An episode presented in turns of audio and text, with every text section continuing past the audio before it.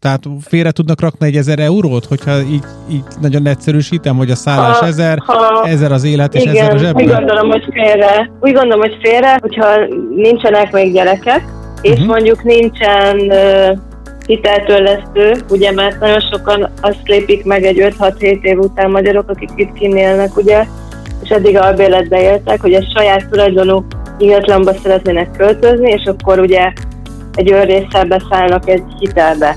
Most akkor onnantól ugye van egy hiteltörlesztő részlet, amit ki kell tudni a keresetből minden hónapban fizetni.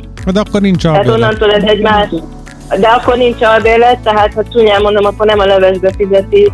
Hát amit eddig albéletbe fizetett, azt most egy saját ingatlan tulajdonba fizeti bele, tehát ez egy iszonyatos mérföldkő minden kiköltözött magyar életébe, szerintem ez bátran kijelenthetem, amikor az első saját tulajdonú ingatlanját meg tudja vásárolni.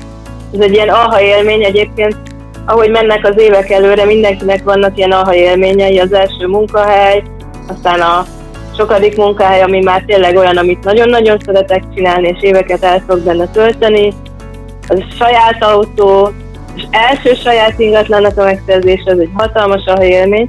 Visszatérve az eredeti kérdésre, igen, tehát úgy gondolom, hogy ha pár és nincsenek még gyerekek, akkor, akkor félre tudnak tenni ennyit, viszont ami nagyon-nagyon fontos, most már figyelembe kell venni, nagyon fontos, amióta ugye a, az energia, meg a gáz, meg minden ugye itt is emelkedik, nagyon kell figyelni, hogy már nem csak azt kell nézni, hogy milyen ingatlanba megyek, hanem nagyon meg kell nézni az ingatlan választásnál a nében koszteneket is, tehát azt, hogy mennyi a költség ennek az ingatlannak. Milyen típusú fűtés van az ingatlanban, mivel fűtenek villanyjal, vagy pellettel, vagy gázfűtéses.